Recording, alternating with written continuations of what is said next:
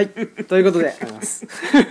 始まりました、オムライスラジオです。えー私、オムライスの革命児青木です。そして、えー今日の、えー準スペシャル、準スペシャルじゃおかしい、スペシャル準レギュラーのこの方です。お願いします。あ、内田達郎です。こんにちは。こんにちはよろしくお願いします。よろしくお願いします。ありがとうございます。えーマイクちゃんとつけつけたのね。そうです。あ前回もつけてたんですけど、うーん、なんでしょうね。あ、どうなったの？す少し良くなった？いやだからそあんまれり変わらないんまり実感はないんですよね、実感もないしそのリスナーのリアクションっていうのも一切ないんで。ないんですか？もう孤独な戦いですねこのオムライスラジオも、ラジオってまあね、その音声が別にいい悪いなんて言うんじゃないからね。そうですね。うん、喋りを聞いてるわけだから、音楽じゃないしね。と思ってはいるんですけど、やっぱりあのラジオって言った時に、えっと、僕なんかはあの AM リスナーなんで、うん。その喋りでしょってなるんですけど、うんうんあの FM を聞いてる人は、ねステレオで聞いてるからね。はい音でしょ？音でしょ、うんであの音楽でしょっていう、うん。なんかずっと喋ってるよね、いやラジオやっぱし AM だと思うよ。うん、モノラルで AM で中身は喋りでね。はいであの60年代までのロックっていうのはさ、モノラルで聞いた方がいいんだよね。ほうそれをラジオで聞くもんなんで。はあラジオで爆音で聞くっていうのがね。はああモノラルで聞く方がいいんですか？うんへえそういうモノラルの時代の音楽をモノラルで聞いた方がいいの。モノラルで聞くようにあ録音してるわけだから。うーん。あそうなんですね、うん。まあこのラジオは別にまあこれ ねモノラルもステレオも何もないけど。んですけど、うん。でもまあなんですかね。僕はまあ楽しく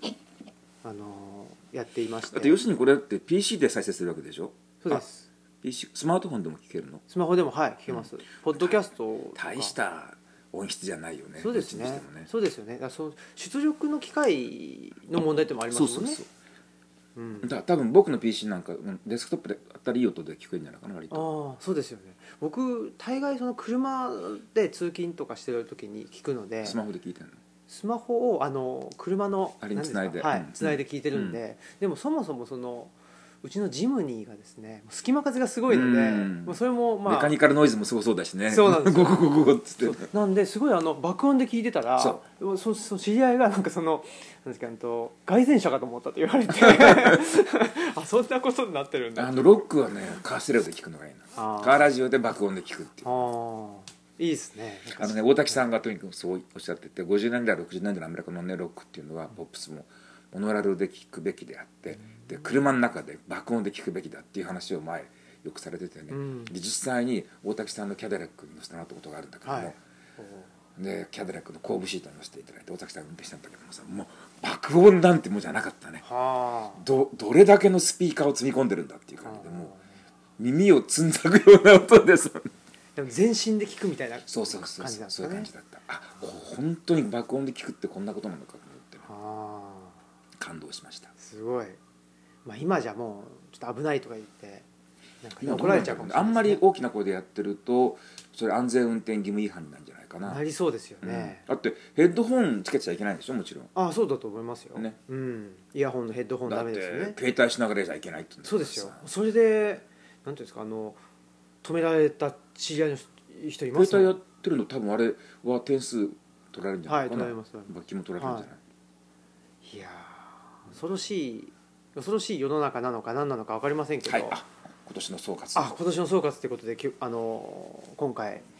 させていただきたいんですけども、うん。千田先生今年振り返っていただいてですね、うん。騒がしい1年だった。というまあね、はい。えー安倍晋三あ総理大臣がね騒がしい1年でしたと総括されてましたけどね、ーうん。まあ私もある種ある種同感。うん。騒がしい1年でしたね。騒がしく、うんなんていうのかな。この1年でまた一段と日本の国力が低下していったっていう感じが実感としてありますね。はあ国力。国力が低下していったな、まああのもうすぐねなんかもう23年前からねそろそろもう底をついてね、はい。この後は V 字回復やろうと思ってたんだけども、そこになかなかたどり着かないね、うん。どんどんどんどんそこ沈んでいくね。そこだと思ってるものがそこじゃなかまだったっていうそこじゃなくことですねてまだ沈んでいくっていう底なし沼ですね、うん。まあもうちょっとで終わると思うけどねいくらなんでも。うんもう12年でそこは打つと思うんだけどね、うん。とにかくなんとかしないとね。あの特にほもう急激にさあの世界情勢も危機危機的なものになってるし、あの経済システムもこのままではいかなくなっちゃってるしね。でいろんなあのメディア、まあ、政治も官僚制度もから学術の世界も、メディアも教育ももうそこら中がきしみを上げてるっていう状態なので、まあ船が沈みかかってるって感じでね。あちこちで浸水してるとかさなんかマストが折れてるとかね、そういう感じなのでとにかく今船が沈み出してるんですけどもっていうことをまずさ乗組員全員でねその現状を共有しないとね、うん。順調に走行してますっていうことになってるわけだからさ、うん。そこら中から水が漏れたりマストが折れたりでなんかネズミが逃げ出したりとかさ、うん。そういう、ね、救命ボートが破損したりとかいう状況の中でさ、全く問題がありませんって言われて船が走ってるっていう状況なのでとりあえず今はさいやもう結構やばいですよ。っていうことをまずその、ね、現状をみんなが共有して、うん。現状認識を共有してそれからでどこにどういう穴が開いてるのかねどこに危機的状況が起きてるのかっていうのを見て被害状況を点検してで補修作業どう補修していくのか、でとりあえず、ね、今のこの船の、まあ、力だったら陸地はどの辺になんとかたどり着けるのか、うん。と近くに無人島はないのかとかね。そういうことでしょう、うん。あと、ね、残り水がこんだけしかないから、ね、そこまで15日かかるから1日の水の配給が1人コップ1杯までとかなんかそういうふうなね、うん。具体的なそのねあのなんと交代戦っていうかさそういう被害を最小限度に食い止めるっていう形のこう取り組みっていうのとさそれからどんどんどんどんこうなんつうの利益を増やしていくとかね。そういうなんかその上上向きの戦いっていうのと、どんどん勝っていくっていうのとさ負けを減らしていくっていうのって発想が全然違うわけで。うん。で今本当にさ負け戦っていうか交代戦っていうかねそういうところに来てるわけだから、まず被害状況をきちんと精査してでそれどうやってそれを補修どこへどうやったら使い伸ばしていけるのかあるいはもうこれ諦めた方がいいのかとかね。まだ全然問題ないとかいうそういうそれぞれのもうパーツによってさそのあの破損の具合が違うから。まだ十分に機能してるところがあるし十分に機能してるものを壊すのっていうのはそうもったいないことなんですよ。だけどもガタガタになってるところっていうのはねそれまあなんかガムテープ貼っとけば済むのかあのそれともねアッセンブリごと交換しないとまずいのか、そういうのっていうのはかなりあの客観的でね精密な被害調査っていうのが必要なんだけども今の日本のシステムの中でねその被害調査っていうのをきちんとやんないわけよ。うん。なんでかっていうとそれすぐに誰の責任だって話になってさ誰がやったんだこんなことでも誰が遅いだって。必ずそのこ個人の責任とかね部署の責任っていうのを追求していって遡ってそもそも誰が悪いんだっていう話にまずなっちゃうのでうんそれが嫌なのでうん。みんな被害を申告しないわけ。はあ人の問題になってしまうってこと責任問題っていうのにすぐになっちゃうわうん。けででも誰かをこう告発してうん。それをみんなで責めていくっていうね。そのだからなんつうのかなこう問題点の発見っていうのがさ必ず accuse っていうさうん。告発っていう方向に結びついていく。あ。問題点の発見っていうのはさうんすごいリアルでクールな問題であって現にそのね船の船体に穴が開いててそこから水が漏れてる時はさ、うん。誰がねこうこんなことになるまで放置したんだとかね、うん。そもそも誰が投げたんだとか、ね、どうしてこんな弱い材木を買ったんだとかいうことをじゃあじゃあじゃあじゃあ水が漏れてるところでさ行って責任者連れてこいとかね言ったってしょうがないわけでそれよりもちょっと待ってまず水止めようっていうねところからうん。来るわけでしょ、うんうんだけど見てるとやっぱりねまず水止めよう。どこから漏れてるの？どれぐらい漏れてるの？っていう話にならないでそのそういう損傷があったりとかねうまく機能していない箇所があって、うん。そこを指摘すると必ず責任問題にすぐなって、うん。責任問題になるからみんなそれを隠すの。うん。水がジャージャー漏れてるんだけどもそれを言うとややこしいことになるから水は漏れてませんっていうふうにね何の問題もありませんっていうのでじゃんじゃん漏れてくるわけ、うん。なんか本来はそのシステムとか構造っていうものの問題のはずなのに、うん。それがまあ個人の問題になってしまって。個人の問題っていうか責任問題っていうのはもちろんあるわけでねはい。必ずどっかの段階できちんと責任を取らなきゃいけないんだけども同じことが二度と起きないようにするためにはね、だけど責任問題っていうのと今目の前にある危機っていうのはさ、うん。これレベルの違う話でね、どっちが緊急性が高い高いかと言ったらさそれはもちろん目の前にある危機が緊急なわけであって責任の追及とかねその再発防止策っていうのはその次の話なんだけどもさ今の日本ってその次の話が先に来るわけ。うん。うん。優先順位が逆だろうっていうことですね。ごっちゃになっちゃってる逆になってるまあ逆というかごっちゃになっちゃっているのでごっちゃになってる。そのとりあえずだ誰がやったとか誰に責任があるとかってことはちょっと脇に置いといて、だとその責任者みたいな人が実は一番事情に詳しかったりするわけだから、そいつにガミガミ言うよりもとにかくでどこがどうなってるのってさ君の見立てでね専門的に見てこれどうなのよって持つの持たないのみたいなことっていうのはさまあ大抵の場合はその現にそういうトラブルが起こった時の管理責任者みたいな人間が、まあ、実は一番よく知ってるわけだからさそいつを別に何でもねなんかぶったり蹴ったりするよりもさでとにかく「君見てどうなのよこれは。持つの持たないの？だダメなの?」って「あはっきり言ってダメです」とかね、うん。そういうのっていうのはその人も含めてそういうね管理責任を負った人間も含めて周知を集めて今ひあのだから被害調査っていうことはしなきゃいけないんだけども、今の日本ではそのねみんなが集めてきちんと被害をあのきちんと認識するってことはできないわけで、その当然のことながらその責任者が加わってんだけどもさその東電のね福島原発と同じでさ、全部隠蔽しちゃうわけね。うん。その被害調査をしなきゃいけない人たちが責任問題に取れるの嫌だからっていうんで何も起きてませんっていうさふうに嘘の答申をするっていうのがあるでしょ。これあのこの人たちが倫理的にどうこうっていうことじゃなくてさ、まあ、それもあるんだけどもやっぱりね2つのレベルを混同してるっていうことね。被害調査っていうことの客観的な具体的な精密な非情緒的なね、ん。あのどういうどこでどういう損傷があるのかっていうことをきちんと報告するっていうこととだからそのなんつうのかなあの殺人事件とかこうなんか暴力があった時にさ病院に運び込まれた時に警官と外外科医が同時になんかその場にいて大騒ぎしてるみたいな感じ。誰がやったんだみたいなことをね言うのととにかくちょっといいちょっと待ってください。ちょっとこの人縫わなきゃいけないからっていやもう縫えるの何もとにかく誰が犯人なんだみたいなことをそのね血を出してる人間をね張り叩いてなんかねうんみたいな感じの、うん。その本当は区は区分してやんなきゃいけないことっていうのをごっちゃにしてやっちゃってるもので結局その本当は何が起きてるかっていうことがどんどんどんどん曖昧になってうる、結局みんな責任を逃れるっていうことがね今何が起きてるかっていう客観的な事態の客観的な事事実をか把握するっていうことよりも責任回避責責任追及と責任回避っていうことが先に来ちゃうので全部がいい加減になってるっていうね。だってその、まあ、南スーダンの、ね、自衛隊の報告書なんかあってこう、ね情報開示を要求すると全部真っ黒っていうね、うん。これ結局客観的に何が起きたのかってことは分かんないっていうね。でなんで開示しないかっていうと責任問われれば嫌だからっていうね、そこに結局非常にそれ書いてあること分かったらなんでこんなことやるんだってね。これ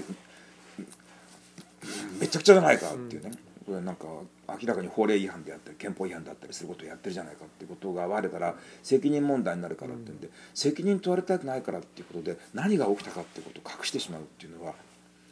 このね大本営その戦争責任回避のさ、そのその8月15日にさ、ね、市ヶ谷の陸軍本部に参謀本部にやった全ての文書を焼いたのと同じでさ、責任問われたくないからっていうので何が起きたかっていうことを隠蔽するっていうのって日本のシステムが劣化する時の指紋みたいなもんなんだ、うん。基本的なね。それ全く同じことが今日本で今の日本で起きててそれとっても良くない形でそれが進行してると思うっていうのはその危機感がないんだよね。うん。うん。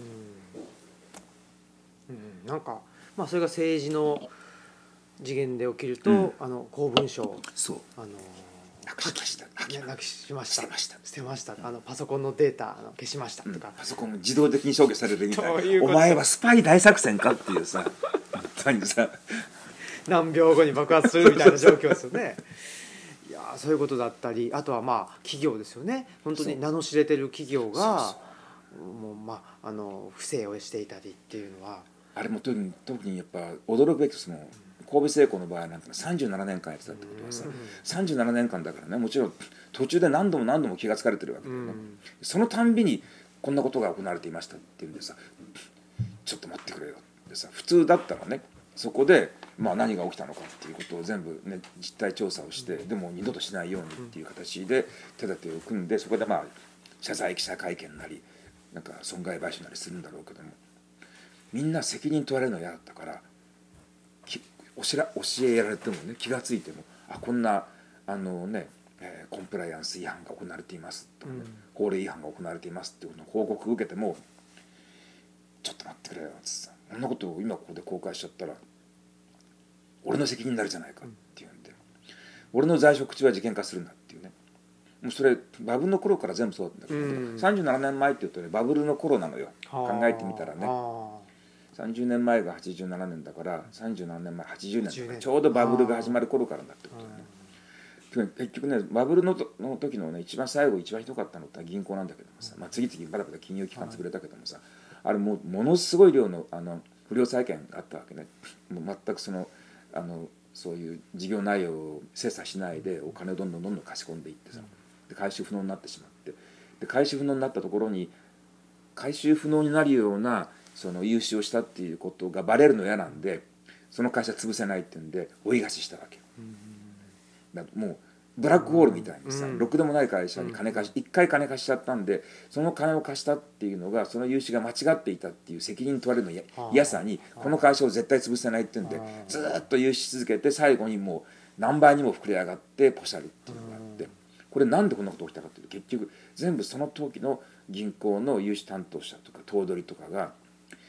そういう不良債権の実態を知りながら自分の在任中には事件化したくないと。ーうん。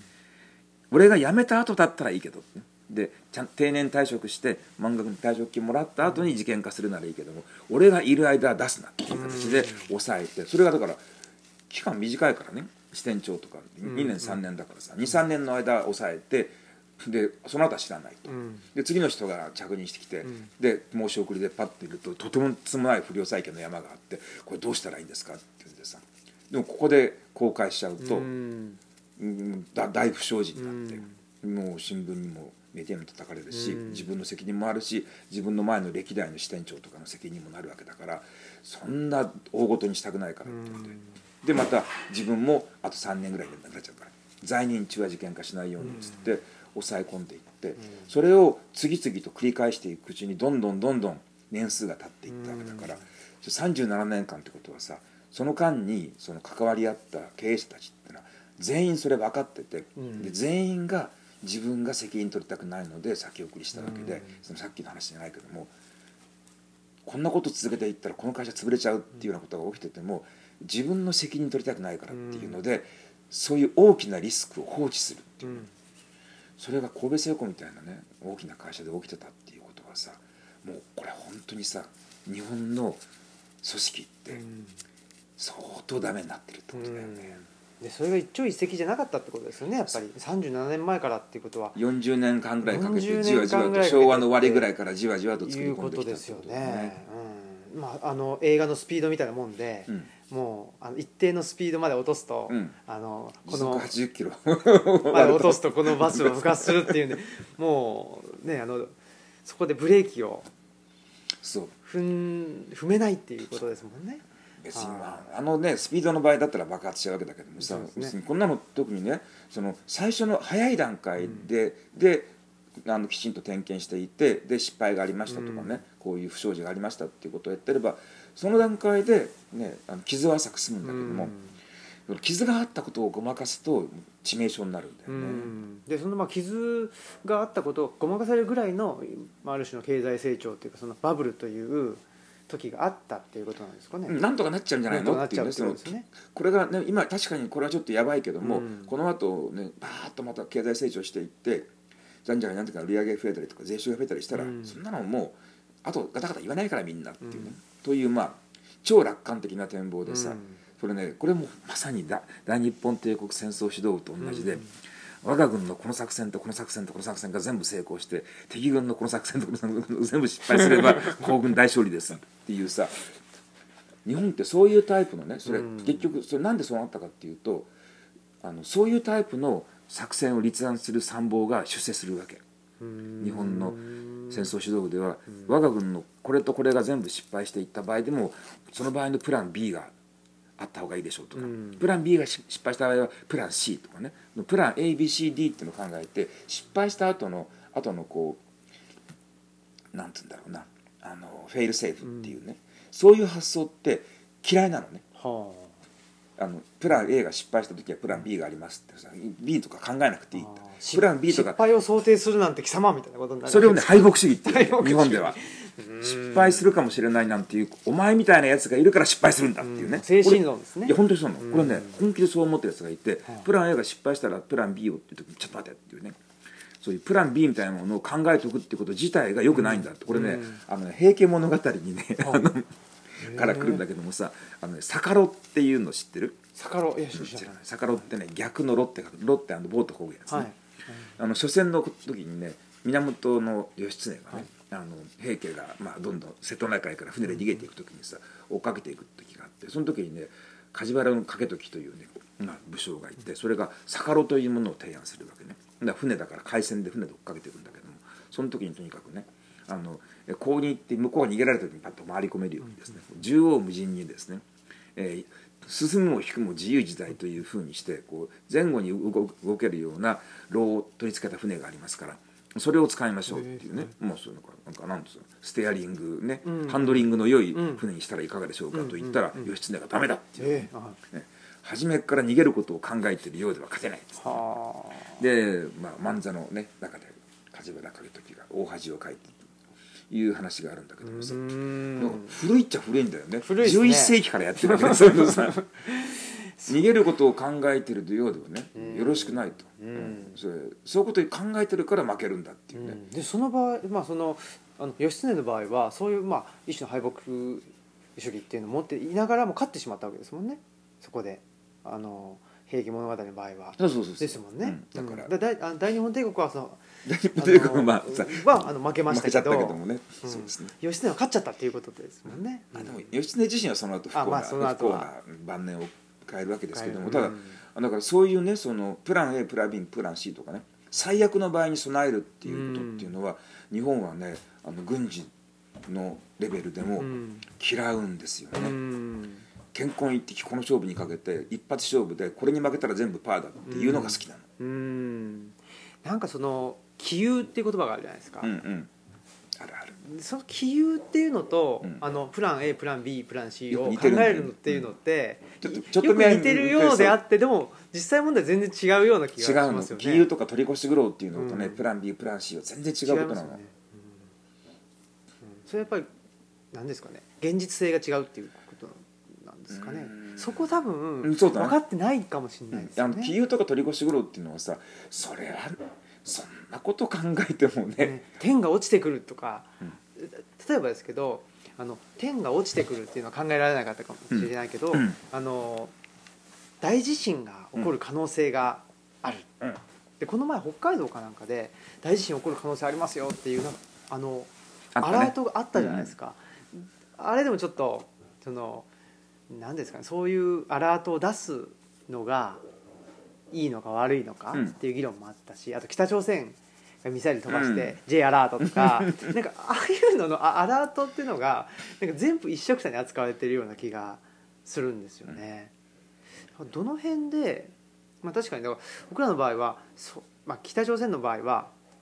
なんかちょっと政治的な意図があるんじゃないかとか、で北海道の場合はさすがにないないよね。って思いますけど結構陰謀論者の人はあの地震兵器とかいうのを 考えてたりするとそこまで行ってしまうとその北海道のことまでもなんか、まあ、政治的な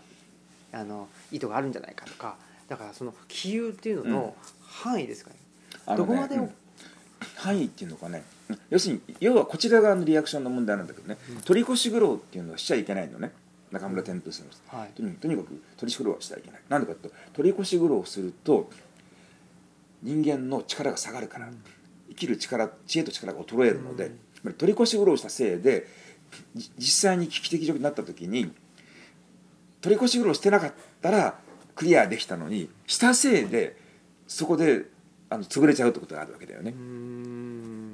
だからその要はさ最終結果オーライなわけでさ、はい。危機的状況っていうのは必ずどっかでね、うん。まあ、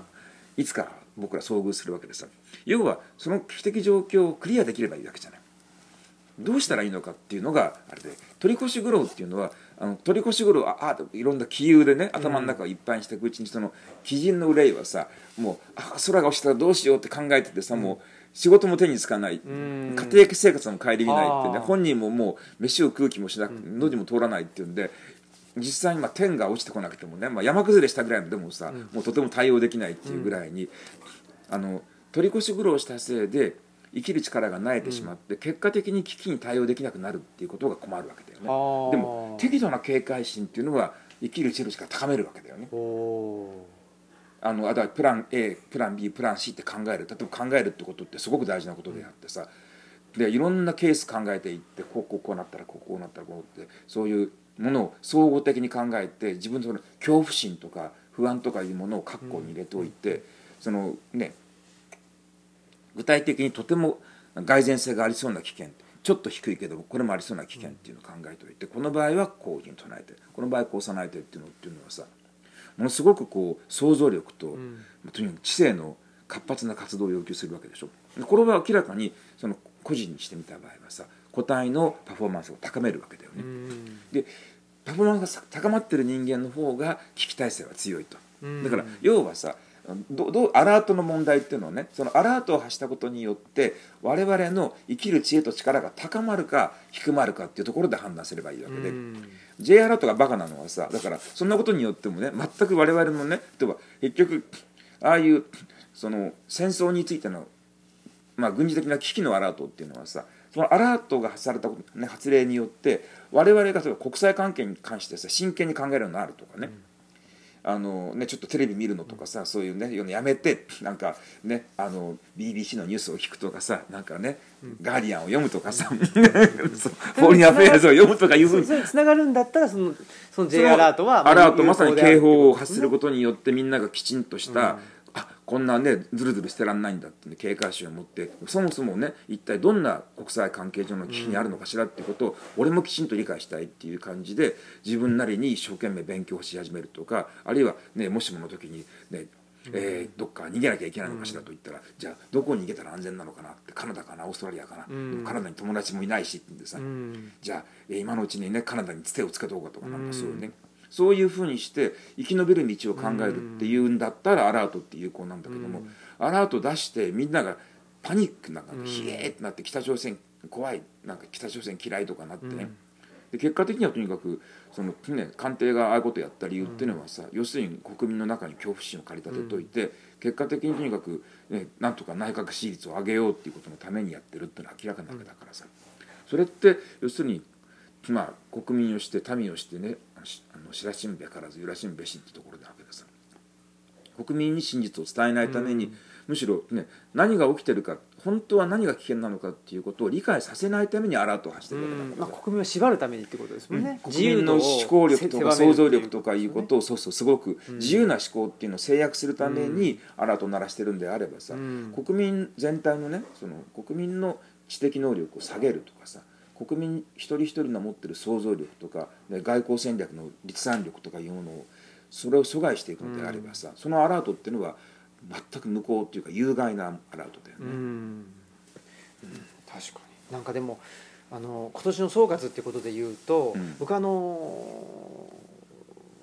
えー組織で働き始めまして、うん。あの2年目になるんですよ、うんうん。でまあ組織ってすごくまあ合理的になんか経験積むこともできるしあの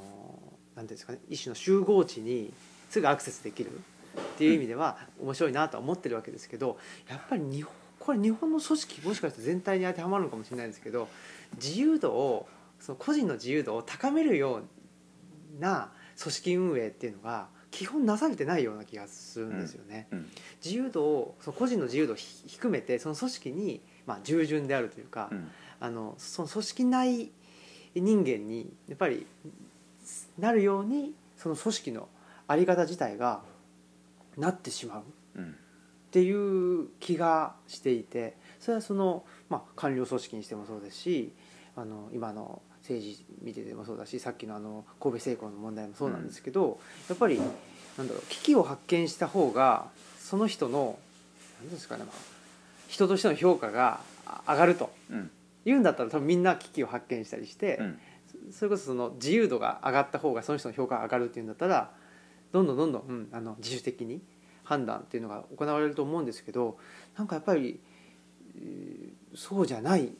織運営っていうのがうん。日本にもうそれこそあの「平家物語」の時代から あったんじゃないかなっていう気はしていてですね、それをまあ一朝一夕でですね変えるっていうのもなかなか難しいわけですけど難しいね。難しいわけですけどやっぱりその組織に属しているからこそ人間であるっていうことはやっぱり良くないなと思いますね。なんか人間であるんだけどもその人間の一側面として組織に属している、うん。まあ、あのと社会的な組織に属しているとか、うんと家族という、まあ、一種のそれが組織なのか分かんないですけど、に属しているとか、あとは、まあ、うんと習い事してる組織に属しているとかいうふうな感じであの個人がすごく多面的であるっていうことを前提にして人間っていうのを語っていかなきゃいかんなっていうふうに僕らなんかはなんか、まあ、東吉野にあの越していって思ったりしているんですけれど、うん。あの10月の下旬に下旬っていうか26でしたっけね？26かな？あの総選挙があったじゃないですか22だったかな。22でしたっけ？あの僕があの洪水でうん。あの避難しまして、うん。でその避難先のあのテレビでやってたんですけど、まあ、自民党が圧勝したというニュースがあってでまあ圧勝かよと思ってげんなりしたわけですけどあの、まあ、一つは小選挙区制というその選挙制度の問題もあるんかと思うんですけど、うん。一番僕びっくりしたのがやっぱ20代30代の自民党支持者が多いということがすごくびっくりして、僕の周りの人間はあんまりそういうまあそもそもそういう発信しないんですけどね、ああんまりみんな。で僕があのうんと立憲民主党がいいというふうになことを発信していると実際にコンビニとかで偶然会ったりすると、立憲民主いいよねみたいな感じで ポロッと言うとかそういう感じのあの関係はあるんですけどなんだろうまあそもそも政治的な情報発信しないっていうのはあるにせよその20代30代の僕ら同世代の人間が自民党支持者が多いっていうのがすごくうーん不思議だしちょっと危機感を抱いているっていうところなんですよね。うんそれはどうお感じになりますか？内田先生は。若者の方が、まあ、今の安倍政権の多分歴史問題とか憲法問題の話じゃなくてそれこそ経済的な問題だと思うんですよね。において支持しているっていう状況があるわけですよね。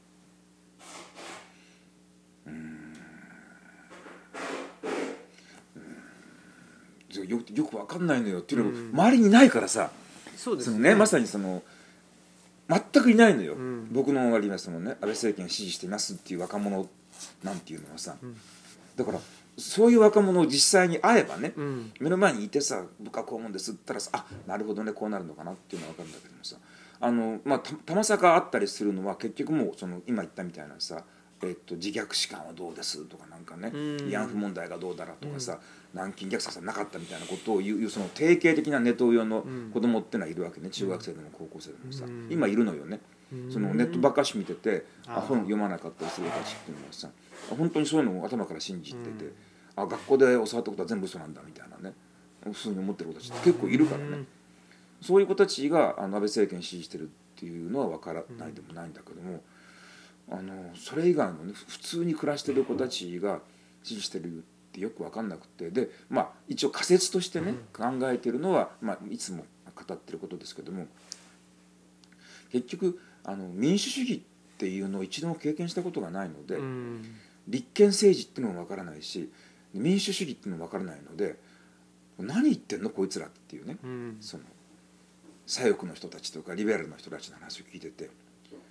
民主主義ってうんねえじゃんこの世にっていうねうん。生まれてから一度見たことがないので民主主義っていうもの。民主主義ってのは結局みんなが集まって話し合って合意形成していってでまあね多数の人が、まあ、一応決めた場合でもうん。少数者の意見を尊重してでなんかまたも問題が発生したらもう一回みんなで集まって衆議一決してっていう。ね、ものすごくその合意形成に時間がかかるんだけども一回決めたことに関してはみんなで協力してやっていきましょうと。でまあねその自分たちの中からその代表者を5選して選んでいってであみんなでついていって、まあ、失敗があったらその人また変えて違う人にやると。でまあ、あと基本的にはとにかくあの、ね、誰も正解知らないわけだから一応こっちに行きましょうって言っても間違えることも多々あるけども、まあ、間違えたら間違えたで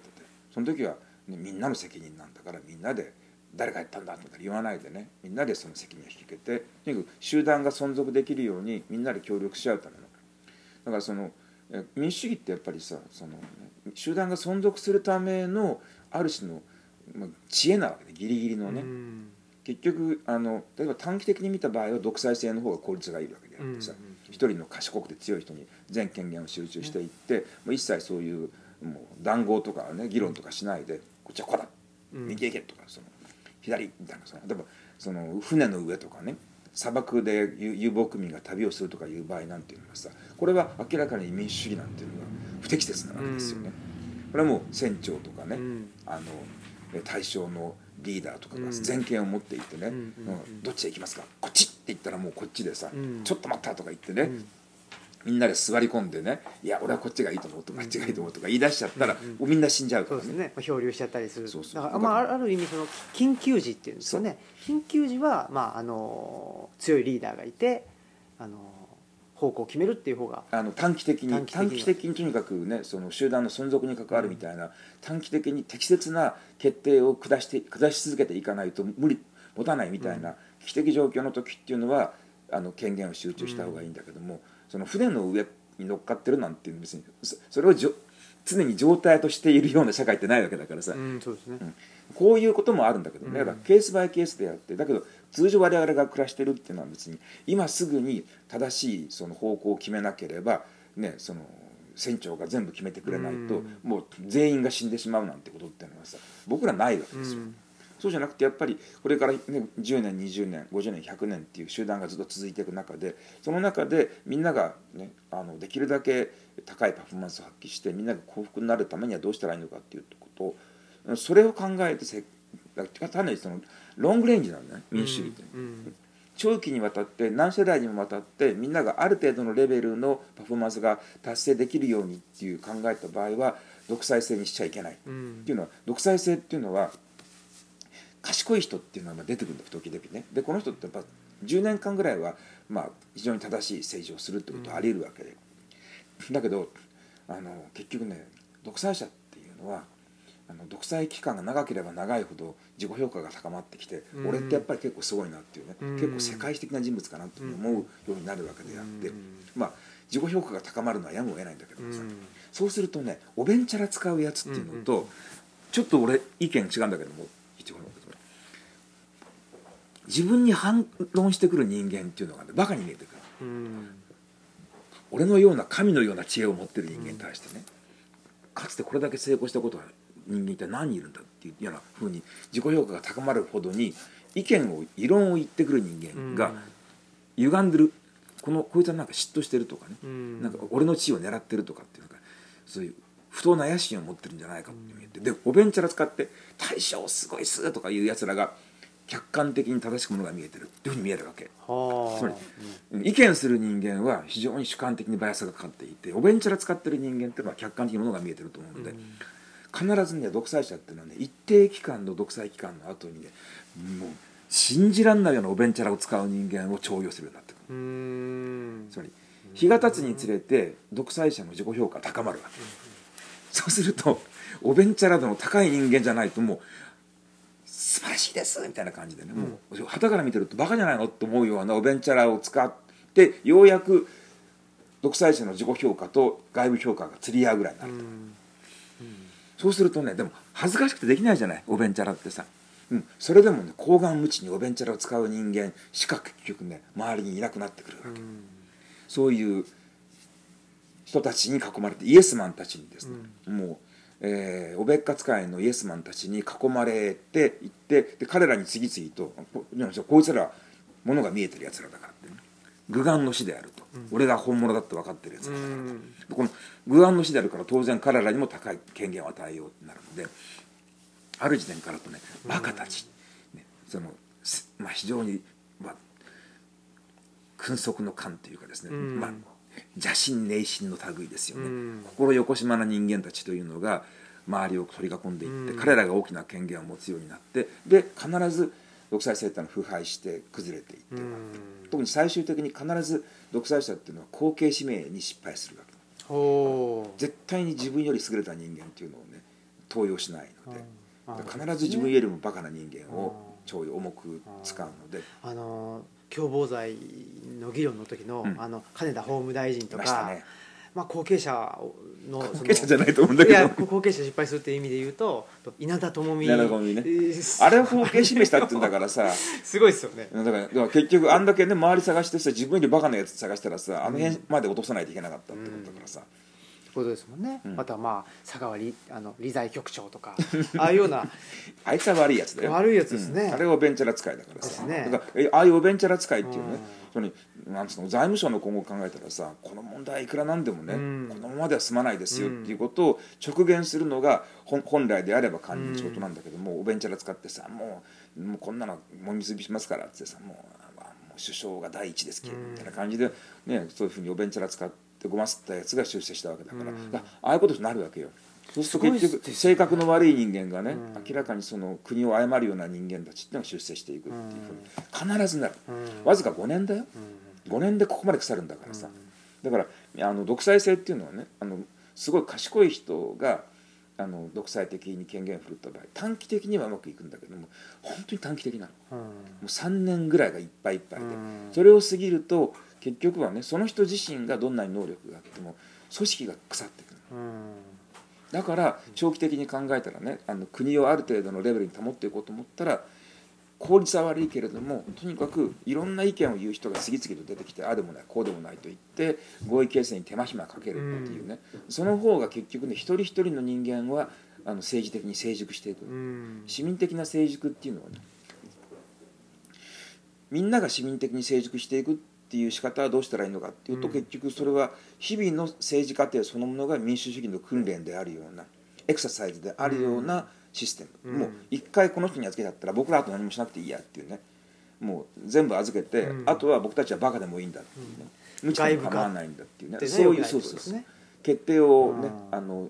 委託しないで、うん。一人一人がずっと考え続けるっていう。つまりすごい手間もかかるし時間もかかるし効率も悪いんだけども、うん。でも長いスパンで考えたら社会が安定的に推移していくためにはみんなが全ての市民が政治的に成熟していく必要があるわけであって、うん。そのための仕組みを考えなきゃいけない、うん。っていうんだけどもでその最初の質問ねなんでその自民党を支持する若者が増えたかっていうと、そういうような訓練って自治の訓練オートノミーの訓練って今の若い人たちって生まれてから一度もしたことないの。うん。家庭でもしたことがないし学校でもないしクラブ活動でもないしバイト先でもないしもう就活した時でもで今の就職先でもオートノミーって自分で自分たちを律していくっていう訓練。一回もしたことがない。で全部トップダウンで上から言われたことをただ「はいはい」と、えーイエスマンとして聞いていって特に理不尽な命令とか無意味な命令に対して抵抗しないでそれを効率的に命令に従った人間っていうのは高い評価を得て出世するっていうのがうん。もう子供の頃から叩き込まれてる受験勉強から始まって。受験勉強ってはっきり言ってさ普通の子供だったらすぐ分かるわけ。これ意味がないっていうのはね、うん。まあ面白い最初の子供の時は面白いけどもある時点からだとさちょっと、ま、なんでこんなこと言わなきゃいけないのってさこれ意味ないじゃないですかって言った子は脱落するわけ。うん。で意味がないけどもやると褒められるからっていうんで先生とか親に褒められるからって明らかに無意味だと分かっているがでもやるっていう。無意味とか理不尽に我慢することができる能力っていうのがもう小学校の高学年ぐらいからうん。高く評価されるわけで結局そうなってくるとさイエスマン体質イエスマンシップっていうのが大体日本の場合はキャリアケース上有利であるっていうふうにうんうん。10歳ぐらいからもう刷り込まれてきちゃう。で多分そういう子たちにとってはねその民主主義なんてわからないわけですよ、うんあのなんでみんなで意見聞いて合意形成なんかしないって。いやそそんなことよりも上の人がこういうふうに言ったらそれ「はい」っつってすぐにやってテキパキと効率よくこなすことが必要なわけであって。その、ね、上の人が言ってくることに対してそれにどんな意味があるかうんなん。て考えたらそんな非効率じゃんっていうね。だからねあの確かに東大生とか見てると分かるんだけどもさ本当にね全く意味がないタスクっていうのがさパッとできちゃう効率よく。普通は意味がないっていう普通ななんか仕事頼まれたらさ何の意味があるのって思うじゃない、うんだけど思わない。うん。それよりも最初に意味があるないってことは脇へ置いといてこのタスクをどうやってどういう手順でどういうふうにこなしていったら終わるのかってパッとか。でうまいこう自分でそういうスケジュール表を作ってできちんと工程管理してパッと済ませてしまう、うん。でも何のこの仕事に何の意味があるかってことは考えない、うん。それは自分の仕事仕事じゃないから、うん。でねそういうのがやっぱしね株式会社の従業員マインドだと思うんですようね、ん。日本の株式会社か株式会社化っていううん。ずっと申し上げていますけどもね、なんかでもやっぱりあの少し長軸で長軸なのか中軸か分かりませんけど見てみるとやっぱり神戸製鋼の話もありましたけどその今の若者っていうのはやっぱり親とか教師のあの見ているものを見ようとすしているじゃないですか。あの子供の時って。うん。だからやっぱりその何ですかねバブルの時代にそのイエスと言ったことが出世につながるっていう社会がやっぱりそこで醸造されていてそれでの今の若者の何ていうんですかねあの性格があるんかなっていう気もするんですけど、バブル期の方がねもっと緩かった。うん。あの、ね、バブル期って緩かったのすごい。うん。高度成長期も緩かったしね。バブルの時も緩かったの。うん。あのだってお金が弱々あるわけでさ、はい。どんなバカなことやっててもさどんどん金入ってくるっていう状況だったんで、うんうんうん。要するにあのイエスマンなんかになることなかったのよ。は本当に。だからものすごいねあの、まあ、君はねそのリアルタイムで知らないと思うんだけどさ、本当に緩い時代でうん。金がいくらでもあるからどんななんか無謀な企画出してもあー。あいいんじゃないのってんでさうん。別にそのケチケチしないでさうん。でもう信じらんないぐらいあのナンセンスなことっていうのにうん。もうとんでもないお金かけてはでやって結構それ成功したりとかいうことがあったんでね。だからねあのイエスマンシップっていうのはねそんなに要求されなかった。うーん、まあ、ただあれですねやっぱりそそのお話を聞くとそのなんだろうきちっとお金がある上の自由選択の自由って感じですそう。そうだからねねそれがよよくなかったの。でかも金しれないね。金さえあれば、うん。あんなにハメが外せるんだっていうのがあって、うんうんあんなになんかみんなが、まあ、その主観的にはクリエイティブだったとかね、すごく冒険ができたとかいうのが、金があったからっていうのがあって、で、まあ、あのバブルが崩壊して、まあ、日本経済がピークアウトしたところで金がなくなってきた金がなくなってきたので普通だったらねあの、まあ、金がなくなってさななおかつその後も自由でクリエイティブでうん。面白がるためにはどうしたらいいんだろうっていうふうにすべきなのに、うん。それは考えられなくって、うん。金がないからだってうん金やがなっていうふうになってね、うん。でどんどんどんどん今貧乏になってるわけであってそうですね。もだから分配すするパイがどんどんどんどんちっちゃくなっちゃってるので,、で何が始まったかっていうととにかく金がなければ始まらないっていうことになったのでですででもうどんどん縮まっていくからどうやって分配するかっていうのになってでちょっと待ったって言うんでね。フェアでフェアに分配しようぜ。ってそのバブルの頃って大盤振る舞いでさ、はい。くださいと言ったらおうっていう感じでさ、うんじゃん。じゃがくれてたんだけども、いやみんなケチになってきたうんんでさ、そうですね。パイの分配の時にねあのねすごいね厳密性を求めるようになってそうなんですよ。エビデンスを求めるようになってきたんですよそれが。格付けとエビデンスを求めるようになったんで。でエビデンスとかに乗ってさね、そんなのって結局数値的に分かるものっていうことになってくるとさ、そうなんもうそんなみんなを並べてね何十人か何百人か並べてさ全員を1番から100番まで序序列化するなんつったらさ信じられないぐらい簡単なことしか無理なんだよね。そうなんですよね。あのエビデンスを求めろっていう人っていうのはエビデンスになることしかそう。あのそれしか見ようとしないじゃないですか。そうそうそうだからそれがすごく、あの納得いかないっていうのはそこなんですよね。あのええっとなんていうかなエビデンスで決めますというかねききちっと評価しますって言ってるけどもそれで評価できるものの中で評価してるわけであって、うん評価できないものはもう全部切り捨てちゃってるわけですよね。うんそこがなんか、うんエビデンスエビデンスって最近はあの本当にい社会的に言われますけど、うんやっぱりその背景には、まあ、やっぱりあの全ては数値化できる。で全てはあのなんかお金の問題であるっていう、うん、なんか背景が普及しているなっていうそれはもう本当に貧すればどうす、貧乏になってから出てきた発想なのエビデンスとかね。やっぱりそうん。あの分配におけるフェアネスとかっていうねその客観的な証拠を見せろとかね、はい。でその精密な格付けそのね一人一人の能力に応じた精密な分配をしましょうみたいな。ことはこれ全部貧すればドンスでね頭がバカになっちゃったから出てきた発想なわけですよ。ちょっとこれはあの来年の展望としてですね、はい。貧すればドンス問題っていうのを、はい。あもう時間がはい論じても論じていただいてもよろしいでしょうか、はい。ありがとうございます。すいません。ということではい。なんか早い。早いですね。でもあれですね。なんか貧すればドンスっていうので貧すればドンスはなんか終わっていくっていうのはありますね、はい。うんは本当にね心に留めてほしい言葉だね。うん。日本人今の日本についていることってまさにそれだね。貧すればドンス、うん、なんか僕もそんな気がしております。ということで、えー、2017年ははい。はい。あのこんな感じでくれていくわけでくれていくということでまたあ2018年、はい。新年編っていうのでもはい。よろしくお願いします、はいよろしくということで本日のお相手はオムラジの革命児青木とえー内田達でした。はい失礼いたします